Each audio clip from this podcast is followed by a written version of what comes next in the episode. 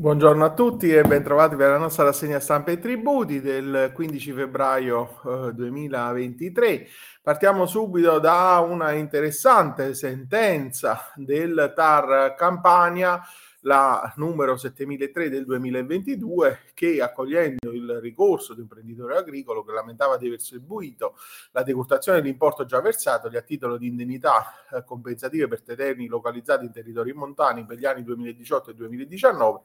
con provvedimenti amministrativi di annullamento in autotutela in applicazione di un nuovo algoritmo di calcolo in base al quale era stata eh, diciamo mh, pagata una somma eh, in eh, denaro maggiore e quindi diciamo è il eh, primo caso um, in cui viene commentato da Enrico Follieri su NT Plus diritto e sole 24 ore ehm, che eh, viene eh, agli occhi della giustizia amministrativa con cui la stessa afferma che c'è la necessità di assicurare un controllo umano del procedimento per esigenze di garanzia in modo che il funzionario possa in qualsiasi momento intervenire per compiere interlocuzioni con il cittadino e per verificare a monte l'esentezza dei dati dati eh, da eh, elaborare.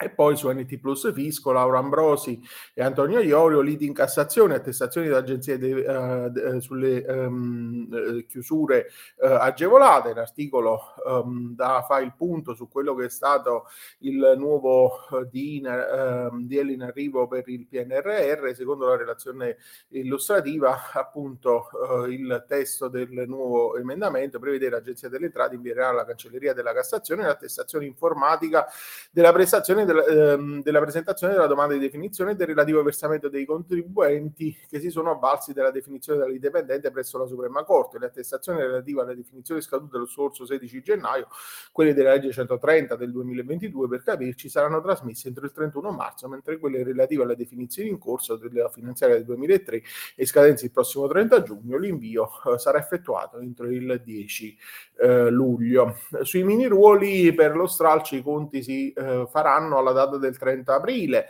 Eh, l'articolo di Luigi Lovecchio sul Sole 24 Ore, i conti sullo stralcio dei mini ruoli si faranno a fine aprile. Il testo definitivo dell'emendamento apportato in commissione al Senato alla legge di conversione del mille proroghe stabilisce con chiarezza che la data convenzionale di riferimento alla quale avverrà la formale cancellazione delle eh, partite il prossimo 30 aprile. Si spiega così la previsione secondo cui fino alla medesima data sono sospese tutte le operazioni di riscossione relative ai carichi eh, interessati. E poi eh, parliamo di notifiche. In assenza del destinatario, il messo deve rilasciare avviso di deposito presso l'ufficio postale. L'articolo su NT Plus diritto a firma eh, di Giampaolo eh, Piagnerelli ehm, dice che in caso di notifica a mezzo posta l'ufficiale postale, qualora non abbia potuto consegnare l'atto al destinatario o a persona abilitata a riceverlo in sua veste,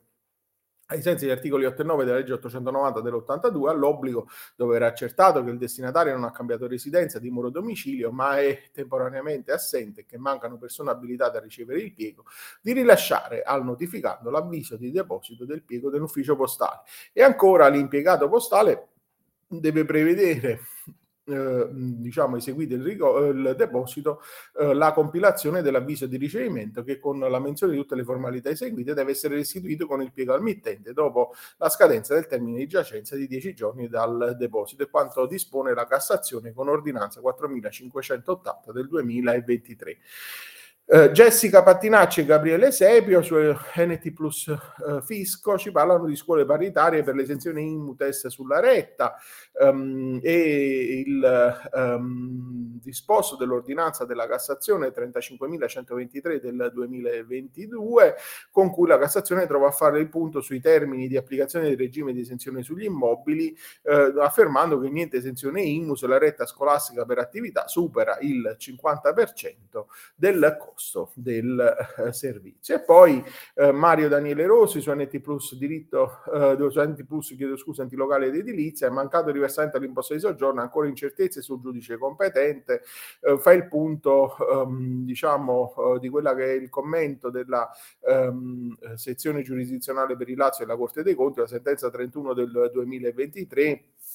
che analizza in qualche modo um, i due distinti orientamenti determinatisi, cioè secondo la prima tendenza sostenuta dalla sezione toscana Emilia Romagna, la qualificazione dell'abrigatore come responsabile d'imposta non determinerebbe di per sé il venir meno della giurisdizione contabile, mentre di diverso avviso sono le sezioni del e della Lombardia, secondo cui il gestore della struttura ricettiva si spoglia della vecchia qualifica di intermediario per conto del comune con riferimento alle somme incassate a titolo di imposta e sebbene sostanzialmente estraneo rispetto all'evento da cui scaturisce il tributo, assume per espressa previsione normativa il ruolo di debitore in relazione alle somme dovute dagli ospiti in favore dell'ente, mantenendo il diritto di rivalsa su questi soggetti passivi e conseguentemente, tenuto conto anche della natura retroattiva del rapporto comune albergatore, non sussisterebbe più alcuna competenza della Corte dei Conti a giudicare i casi di omesso ritardato parziale versamento dell'imposta di soggiorno in anni pregressi. A sostegno di questa tesi, il collegio giudicante razziale richiama l'orientamento assunto in sede penale dalla Cassazione.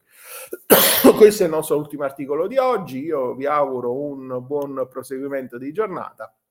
e come sempre vi do appuntamento a domani. Arrivederci.